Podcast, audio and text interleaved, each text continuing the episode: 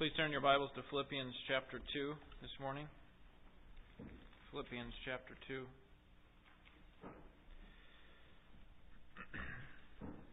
When we think of all the responsibilities that we have as Christians, sometimes it's easy for us to feel inadequate, ill-equipped to accomplish what we're supposed to do.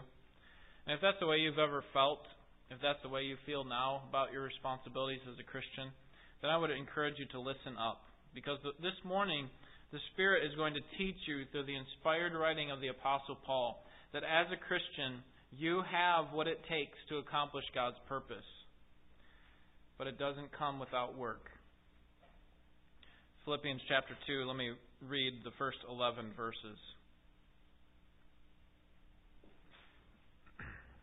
This is the Word of God. Therefore, if there is any encouragement in Christ, if there is any consolation of love, if there is any fellowship of the Spirit, if any affection and compassion, make my joy complete by being of the same mind, maintaining the same love, united in spirit, intent on one purpose. Do nothing from selfishness or empty conceit, but with humility of mind, regard one another as more important than yourselves. Do not merely look out for your own personal interests, but also for the interests of others. Have this attitude in yourselves, which was also in Christ Jesus, who, although he existed in the form of God, did not regard equality with God a thing to be grasped, but emptied himself, taking the form of a bondservant, and being made in the likeness of men, being found in appearance as a man, he humbled himself by becoming obedient to the point of death, even death on a cross.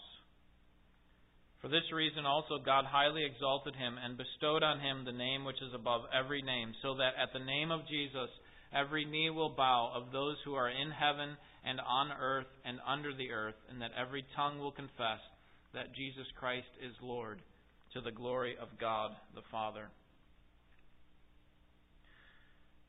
Believers who find their joy, their greatest joy in the progress of the gospel, will unite with other believers for the sake of the gospel. Believers will unite with other believers for the sake of the gospel. Let me begin by showing you the first command or the main command, I should say. It's in the first two verses. That believers must be united in Christ. We have this if statement, actually several if statements in verse 1. And then verse 2, make my joy complete. That actually is the main command, but it comes along with it comes a phrase that modifies this main command, which actually acts as the primary responsibility. Make my joy complete by being of the same mind. This passage that we're going to read is about the exaltation of Christ. It's about Christ's humility, but ultimately the main purpose of it is to show believers that they need to be united together in Christ. Christ is going to serve as our example, but the primary command that Paul is giving is to make my joy complete by being of the same mind. He begins verse 1 with the word therefore, which points back to the unity that he was talking about in verse 27 of chapter 1. The command there was to stand firm in one spirit, strive together for the sake of the gospel. This unity was apparently being opposed and undermined by their adversaries. And yet it was the very thing that was necessary to stand up against the adversary. If you want to stop, if you want to stand firm, you need to be united together, like holding arms on a battle line, making sure that we are standing united. And so in verse 1, he gives us four motivations. From these four things, we can draw motivation and encouragement to be united to other believers. So the main command, make my joy complete by being of the same mind. That's our responsibility. Be of the same mind. Be united. So here are some ways we can be encouraged or motivated to do that in verse 1. And there are four if statements that serve as motivations for us. The first, if there is any encouragement in Christ. So the first one I would call this the comfort of other believers. The comfort of other believers. We could state it this way more specifically to I think what it means. if there is any encouragement of being united with other believers in Christ, that's the idea of in Christ there. If there's any comfort that you've ever received from other believers, then, he's going to say in verse 2, then be united. Paul just finished talking about suffering with other believers and that he too was suffering, verse 30 of chapter 1. But the point was that all the comfort that the believers receive and knowing of the other people's trials, other believers' trials, and Paul's trials, is a comfort ultimately because it's a comfort that comes from Christ. 2 Corinthians 1 says that God is the God of all comfort. And Paul prays there, may the God of all comfort comfort you in your sorrow so that you'll be able to comfort other people when they come along and face the same sorts of sorrows. And from that, what we learn is that the arm or the tool that God uses to comfort believers is other believers often. And so we need to learn in our struggles, we need to learn in our sufferings, and learn from the comfort that God gave us, because we're going to need to use our experience in receiving comfort to give comfort to other people.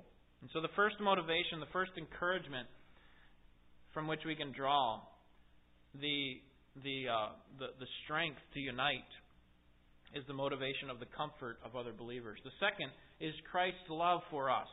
Christ's love for us. He says, if there's any encouragement in Christ, if there is any consolation of love. And I think the love that's being talked about there is ultimately the love that comes from Christ. Certainly it's not divorced from the love that we received from other believers, because even that love that we receive from other believers is sourced in whom?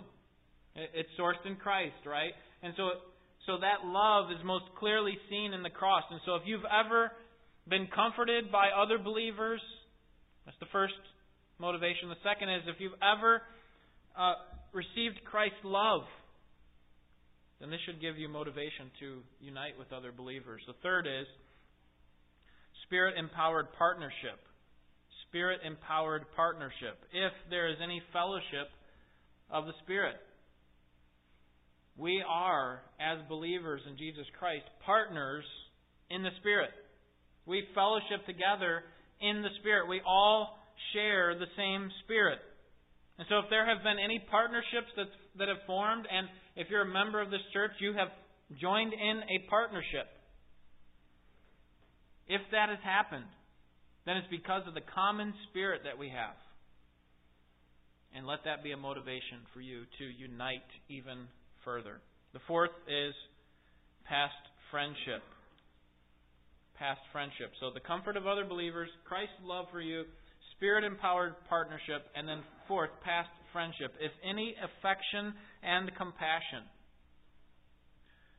Tenderness and compassion are words that are very similar. They have the idea of showing affection to one another.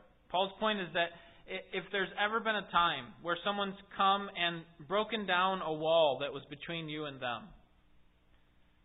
then use that as motivation to do that same thing to other believers in the church.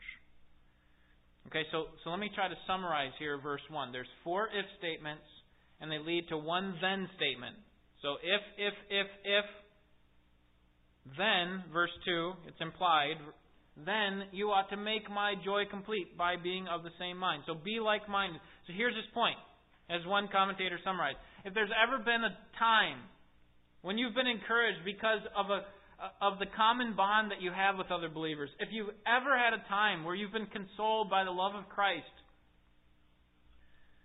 if you've ever formed strong partnerships with other believers because of the Spirit that lives in you, or if you've ever been cared for with tenderness and compassion, then consider why that's the case. Why have you experienced that? Was it not because believers humbled themselves and showed that care to you? It can only happen when believers are seeking unity, and they're doing it with a sense of humility. And the point is that if you've experienced those things, and they have come because other believers have been willing to humble themselves and care for you, then, verse 2, Paul says, you do that to other people. You be like-minded and serve other people in that way as well. Paul is giving us motivation to be united together, that we should strive together for the sake of the gospel. It's a picture of the gymnastics coach going to one of the team members and saying, you can do this. It's the picture of the catcher settling down his pitcher when the game is getting tense. Jesus, through His words, comes alongside and in the midst of trouble and persecution says, I have experienced unity with other believers. I've experienced unity with my Father. And I know that you can experience that same thing. So be of the same mind. So here's the main command, verse 2.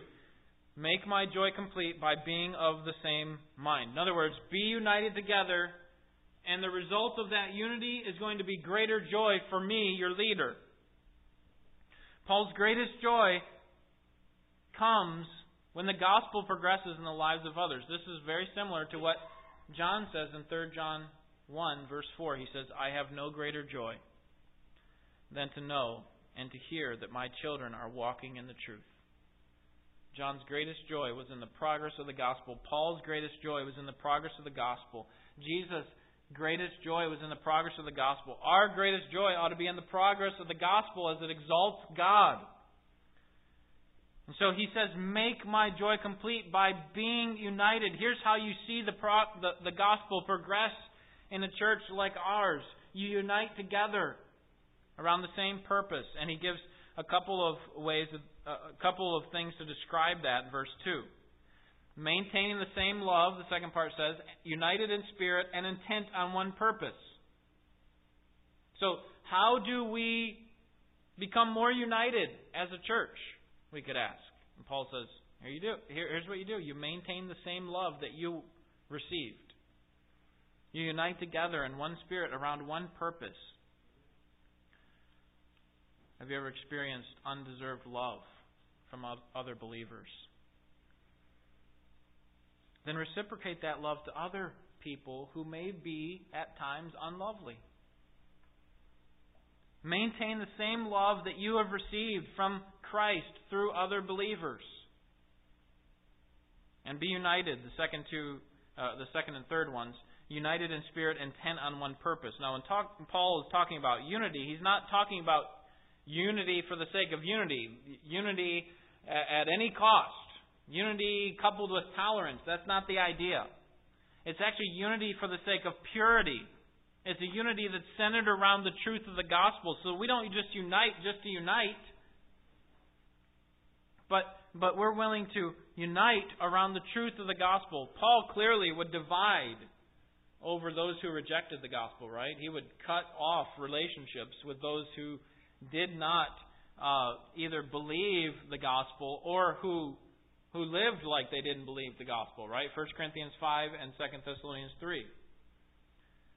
His point is to be united around one purpose, not around any purpose, around one purpose. That's what the text says. If we're going to stay united around one purpose, the gospel, then we need to guard ourselves against the potential factions that may come in. And we have to recognize that may result in unfavorable circumstances. But we need to be willing to face unfavorable circumstances that may come as a result of our uniting around one purpose so that we can hold up what is most important, the gospel of Jesus Christ, which exalts our Father. We must have something that is firmer than our desire to see our adverse circumstances go away. Our desire should be for something greater, and that is a bond of unity that is fueled by humility. And that's really where the next part of the text goes. We need to be united around one single purpose. If we've experienced the love from other believers, verse 1, then share that love with other believers by being united around one purpose. And that's not going to happen apart from humility. So, second main point is in verses 3 and 4, and that is, our unity must be fueled by genuine humility. Our unity must be fueled by genuine humility. Notice verse 3, do nothing from selfishness or empty conceit. Verses 3 through 5 are full of commands, but they all support the main command. What was the main command? Verse 2, be of the same mind. Make my joy complete by being of the same mind. So what he's going to talk about now in verses 3 and following has to do with humility. But that humility actually supports unity. It actually enhances unity. And so we could summarize verses 3 through 11 in this way. Be humble like Christ was humble. Be humble like Christ was humble. The commands to be humble come in verses 3 through 4. And then the example of humility comes in verses 5 through 11. So our unity has to be fueled by genuine humility. So first, Paul says in verse 3, do nothing from selfishness or empty conceit. Paul commands believers to be humble. And this is he first expresses it by showing the opposite. He says in verse 3, don't be selfish. Don't be selfish. John Calvin writes on this verse, empty conceit rears its head when people are concerned most of all with their own inventions and in implementing them. Does that describe you? Are you more concerned about getting your way than about getting along with other believers? Are you unwilling to yield your contrary view to the will of another? You see, Christians who are seeking unity in the church will not be selfish and conceited. Instead, they will be humble. So, first we see it in a negative way. Those who are seeking unity, they're not selfish. Instead, look at the second part of verse 3.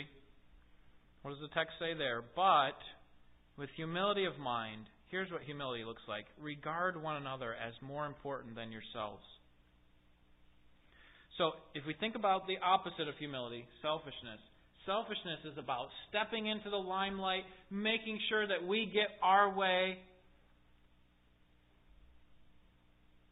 But the opposite of that, the opposite of stepping into the limelight, getting our way, is not cowering into the background and hiding and doing nothing. That's not the opposite of selfishness. The opposite of selfishness is humility, which is submitting ourselves to the purposes of God. It's acknowledging God's views over ours. Remember the disciples? They struggled with this. They struggled with humility. They struggled with selfishness. They asked Jesus, which of us will be greatest in the kingdom? James and John did, and the other 10 were indignant because they didn't think of it first. How dare they? Remember Jesus' response, Mark 10:45? Even the Son of Man did not come to be served, but to serve and to give His life as a ransom for many. Jesus said to the disciples in response to their selfishness, effectively the same thing that the Spirit is teaching us here. Look at the last line of verse 3. Regard one another as more important than yourselves. Regard them that way. Treat other people as if they're more important than you. Now, they very well may not be more important than you. Like with Jesus, right? His humility showed in the fact that He treated people as if they were more important than He was. And so, it's not saying anything about your status or your ability, but we ought to treat one another in that way, as if they're more important than us. We're going to see this in the example of Christ when we get to verses 5 through 11. The people that served Jesus were not better than them, but He treated Him as if they were. And so as a church, we have to be careful about how we treat one another. We can't regard ourselves as more important than everyone else. We can't all walk around acting like we own the place. In fact, even the qualified, functional leader of the church, the pastor, is called to be the greatest what? The greatest servant of all. So, even the one who's in the position of the highest leadership in the church is supposed to treat people as if they're more important than he is. So, humility is not selfishness. It's treating people as better than ourselves. Humility is further demonstrated in verse 4. Look at verse 4 with me.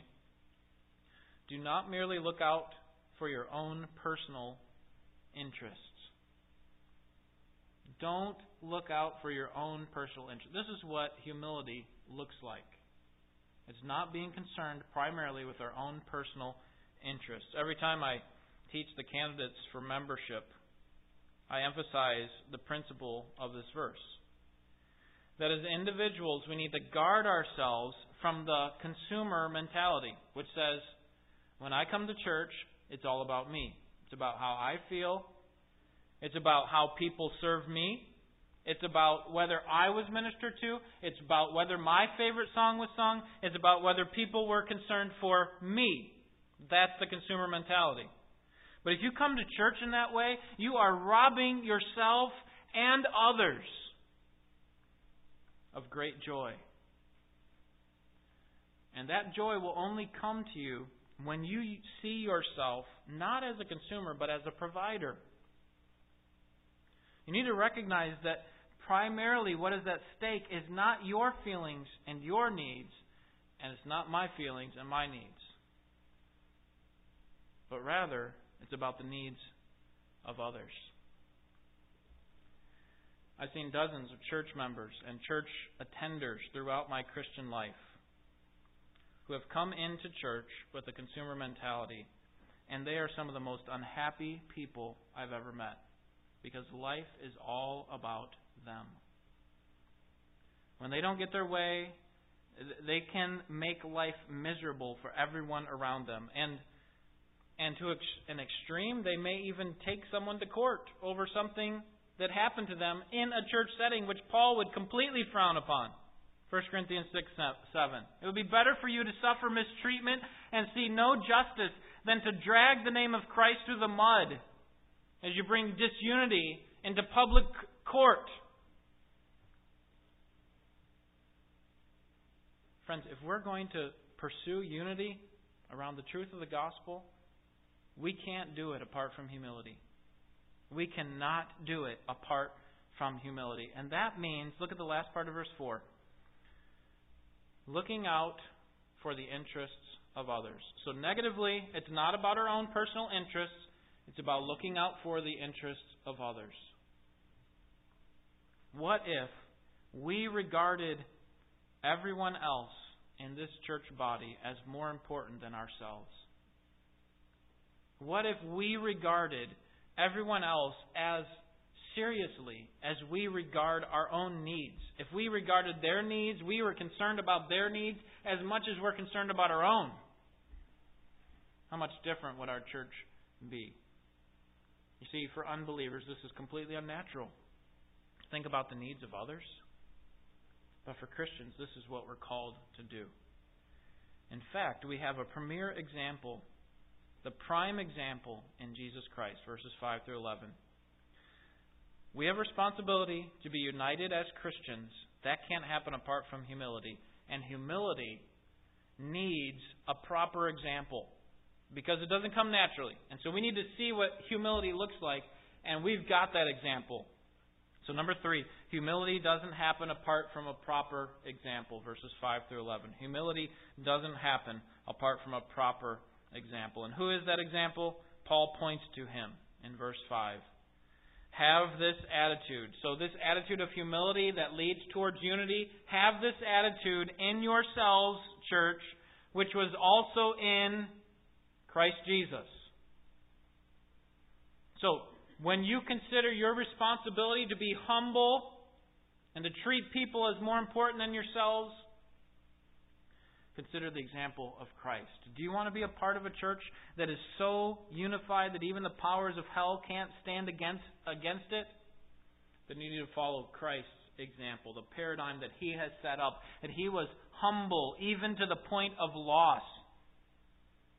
And He recognized that there was delayed glory. We'll see both of those in this passage. That Christ was humble enough. He was so humble that he was willing to accept loss. And then secondly, that He expected delayed glory. That's, by the way, what humility is all about. It's about delayed glory. It's about recognizing that we're not going to get a reward from treating people better than ourselves. in this lifetime necessarily. Humility often comes in the form of not being seen. People don't recognize what's going on. But that's okay. So if you struggle to be humble enough to work together with other believers around a common purpose, then consider the humility of Christ. Christ first was humble to the point of personal loss. Christ was humble to the point of personal loss, verses 6 through 8. Notice Christ's lofty position. Verse 6, who, although He existed in the form of God, that is, He existed eternally as God. The New International Version says, in very nature God. Even though Jesus was in the very nature God, He is a lofty, He is the lofty God the Son. He existed in the form of God, and yet He did not regard equality with God a thing to be grasped. Even though He was in that lofty position, He was humble enough to accept personal loss.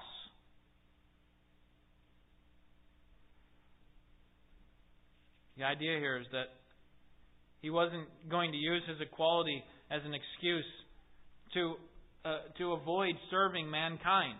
Like, well, you know, I'm God, so I can't really serve. Instead, He uses His lofty position and becomes humble enough to the point of personal loss. And here's what He does. Verse 7, He empties Himself. He emptied Himself, taking on the form of a bond servant. So Jesus was humble enough to accept personal loss. What does it mean that Jesus emptied Himself? This is a hotly debated topic among scholars, and I have to admit that it's not an easy thing to study. But let me just lay out the various options for what it could mean and then tell you what I believe it means. Okay, number one. Some believe that it means He emptied Himself of His attributes. He emptied Himself of His attributes. The original words of "And Can It Be" read, He emptied Himself of all but love.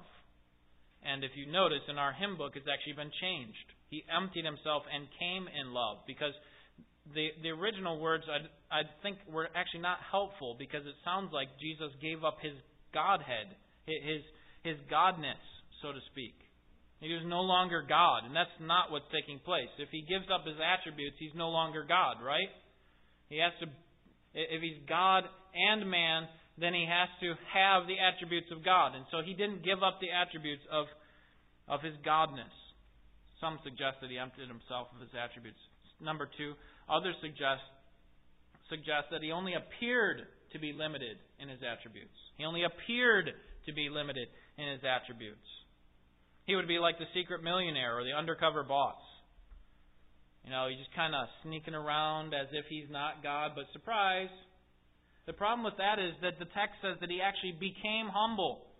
He was humble. We follow His example of humility. So I think that does a disservice to what Jesus actually did. And that humility is most profoundly seen at the cross. And so we would minimize the cross by saying that He only appeared to be limited in His attributes. Number three, third option, is that others would say that He emptied Himself of the use of His attributes.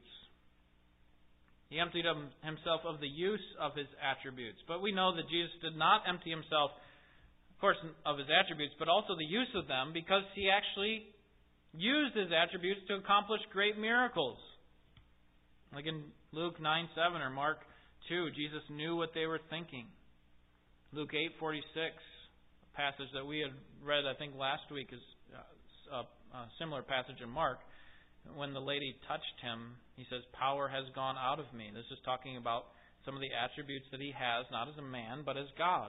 John 5:23, "He who does not honor me does not honor the Father." John 10:28, "I give unto them eternal life." And so Jesus is not giving up the attributes that He has, nor is He giving up the use of His attributes. He still was able to accomplish what He wanted to as God. Fourth group of people believe that He emptied Himself of the independent use of His attributes. Okay, and this is kind of a, you know, for some of you might think, well, this is really technical, but really that's the nature of this discussion. That he gave up all the rights and privileges of being king. And while this last one is convincing somewhat convincing that he gave up the independent use, that somehow he had to rely on God more, I think this last option is the correct one. And that is that he emptied himself of the rights and privileges that he had as God. He emptied himself of the rights and privileges that he had as God. Notice how the text describes his emptying. Verse 7, but he emptied himself. And what did he empty himself of, we could say? Well, it doesn't tell us. But instead it says this, taking the form of a bondservant and being made in the likeness of men. So his emptying is not as if something's being taken away from him, but something he's adding to himself. That he's taking on the form of a bondservant. He's becoming in the likeness of men. So the emptying is actually God the Son becoming man. It's a change of role. Further evidence is seen, I think, in verses 6 through 11. Paul's using Christ as an example. Remember, this whole exaltation of Christ, we tend to take this passage and pull it out of its context and say, this is all about Christ and His exaltation, and that's part of it. But it's actually designed to support a bigger point that Paul has at this point, which is to be humble. And when he's telling the believers to humbly follow the example of Christ, is he telling them that they need to give up some attributes or abilities? No. He's saying we need to put on what? The interests of others. It's not a losing of something that we have, something that's going to be missing now, but it's on taking on the interests of others. And so it's a change in position or status.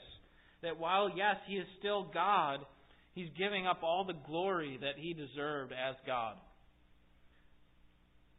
And He took on our interests. Here's what Paul says in 2 Corinthians 8:9. He became poor for your sake, so that you through His poverty might become rich. See, He's taking on poverty for your sake, for my sake. So here's the point. Christ set aside His own personal self-interest for the sake of you and me. And here's what Paul's larger point is. We should do the same for other believers. We should set aside our own personal interests for the sake of one another and care for their interests. Notice the extent of this selfless humility on the part of Christ. The kind of humility that we should mimic. Verse 7, the middle of the verse says, taking on the form of a bondservant, being made in the likeness of men, being found in appearance as a man, He humbled Himself by becoming obedient to the point of death, even death on the cross.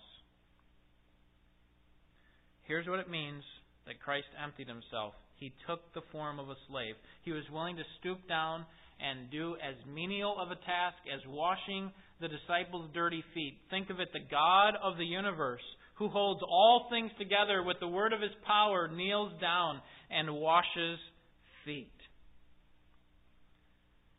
He's made in the likeness of men. We should be amazed that Christ would give up His rights and privileges as king to become a man. But we should be even more amazed at what it talks about in verse 8. That He humbled Himself by becoming obedient to the point of death. Christ humbled Himself. This humility on the part of Christ is not humiliation that was brought about by other people. That is, it doesn't say, the text doesn't say that they humiliated Him, although that is true. The primary point is that He humbled Himself. He was the active one in it. He was so humble that He obeyed God to the point where He would lay down His life in death. And if you don't think that's humble enough, notice what kind of death at the end of verse 8. Even death on a cross. The lowest, most degrading and humiliating death that a person could die was experienced by the King of the universe.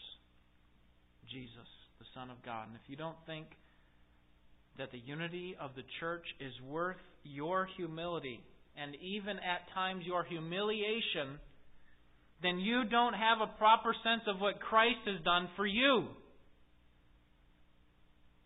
And so I say we will not be properly humble until we adopt a self-disregard. A self-disregard that was demonstrated for us by Christ. Christ was willing to be humble enough to accept personal loss. That's what humility looks like. Humility also recognizes the concept of delayed glory, verses 9 through 11. Humility recognizes the concept of delayed glory.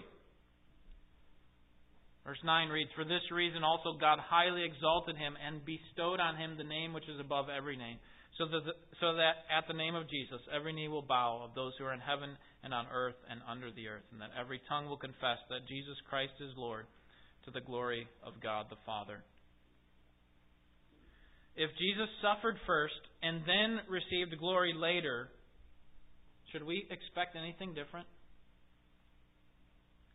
You see, we are often looking out for our own interests, and naturally we want our honor now.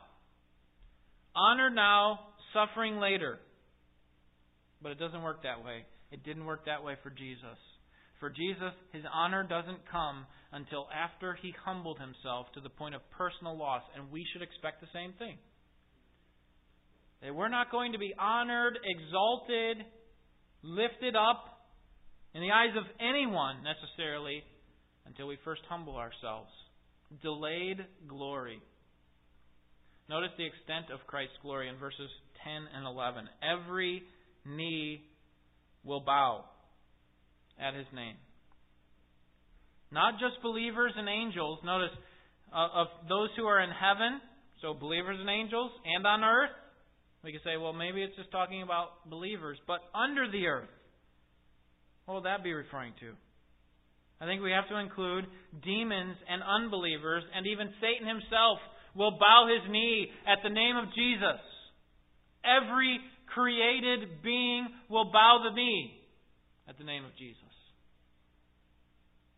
Now the text doesn't tell us when, but I can't see it happening based on my understanding of the end times before the end of the kingdom, because there will still be pockets of resistance at that time. And I can't see it happening after Satan, the demons, and all of unbelievers are thrown into the lake of fire. And so I think it has to happen between the kingdom and the eternal state, which would be the great white throne judgment. And so while the text doesn't say, I would think that it has to happen at that time, that somehow, maybe there's going to be a trumpet fanfare, and then Christ is going to come in up to Mount Zion, just with the streets lined with people. And as they announce His name, maybe it's God the Father announces His name, every knee will bow. And we will do it happily, joyfully, in submission and adoration to our great King, like we just got finished singing, "All hail the power of Jesus' name." Let every knee bow to that sound of His name. But there will be many, those who are under the earth, who will bow their knee in reluctance and hatred, not in adoration, but they will be forced to, because He is the King. And the result in all this is that God the Father is glorified. Notice the last part of verse 11. "And that every tongue will confess that Jesus Christ is Lord, to the glory of God the Father." Christ is not here stealing glory from His Father. F.F. Bruce, a commentator, says it this way: "None can bestow on the Son higher honor than the Father has bestowed on Him." And so He's not stealing honor from God. God is granting it to Him because of what He did. He was willing to humble Himself. And so all of this, this exaltation of Jesus, this humility of Jesus, it's all meant to be a picture for us from Paul to show us what humility ought to look like. And when we're humble to one another, we will come together. We will be able to come together in unity around a common purpose. So let me give you 3 points of application this morning. Number one, church unity is possible and expected. Church unity is possible and expected. We need a church that is united around the truth of the gospel. And Christ's death guaranteed that we could do it, that it is possible. And Christ's death is also showing us that it's expected, that we have been given an excellent example of what unity requires. And what does unity require? It requires humility. We have to regard one another as more important than ourselves. We have to look out for their interests, the interests of one another. Christians who are spiritually mature are not looking out for number one. They're not looking to advance their own name. Spiritually mature Christians are considering one another. If all you think about is what you get, then you are rejecting the attitude that was in Christ. You are not Christ-like. Spiritual maturity is about a sincere love for God and others that shows itself in real service that often is humiliating. And real service to other people means dropping the consumer mentality, removing our selfishness, removing our empty conceit. It means having more concern about the needs of everyone else in the body, even over our own. Isn't that what Jesus did for us when He came to the earth? He's more concerned about our needs than His own.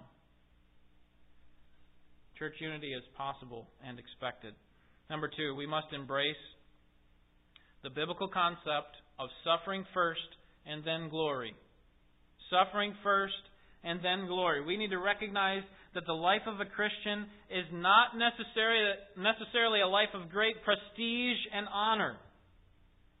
It's often like the life of Christ, a life of disgrace and lowliness and hardship.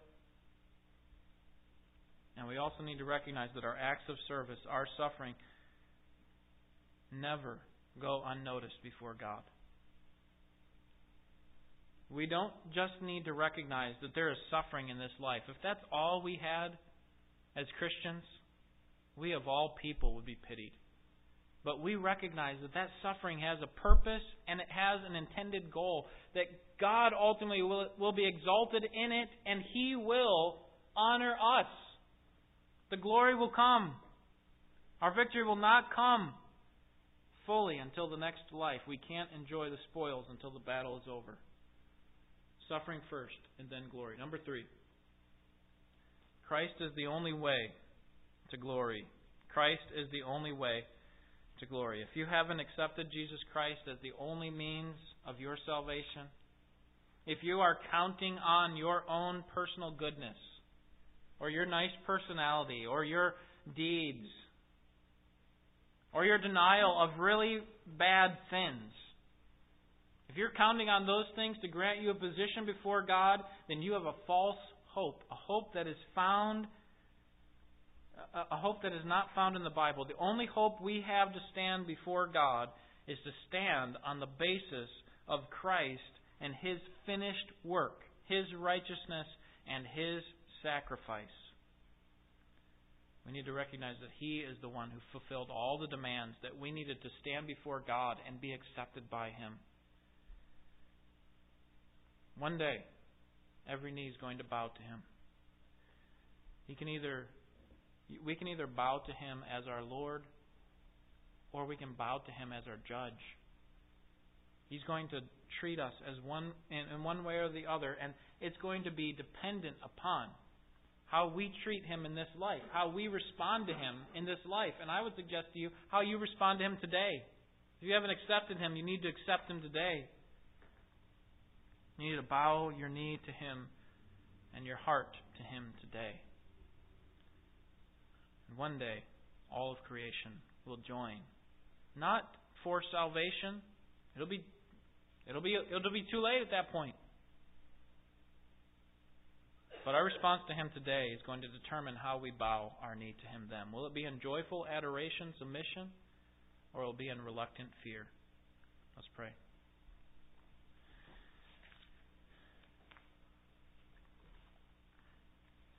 Father, Your people, Your church is worthy of our greatest efforts toward unity. And so I pray that You would strengthen the unity of this church. And Lord, we know that that cannot happen apart from each one of us humbling ourselves like Jesus did, being willing to forsake the rights and privileges that we have and consider others as more important than ourselves. Lord, I pray that You would help us to be providers and to be thinking of clear ways in which we can help people in this church, not to satisfy all of our little needs and wishes and desires, but to consider how we can do that for others, to carry their load. Lord, help us in this. It requires a great work of Your Spirit. And Lord, we acknowledge that unity is worth working for. It's worth being humble for. And so help us to pursue humility by being reminded of the great humility that's been shown to us by other believers when they consoled us with love and when they joined in partnership with us, when they comforted us during difficult times, when they showed affection and compassion. Lord, may we pursue this unity that You expect and have made possible out of great love for our Savior, which will result in great glory being ascribed to You. Lord, we want to honor You. Help us in Jesus' name. Amen.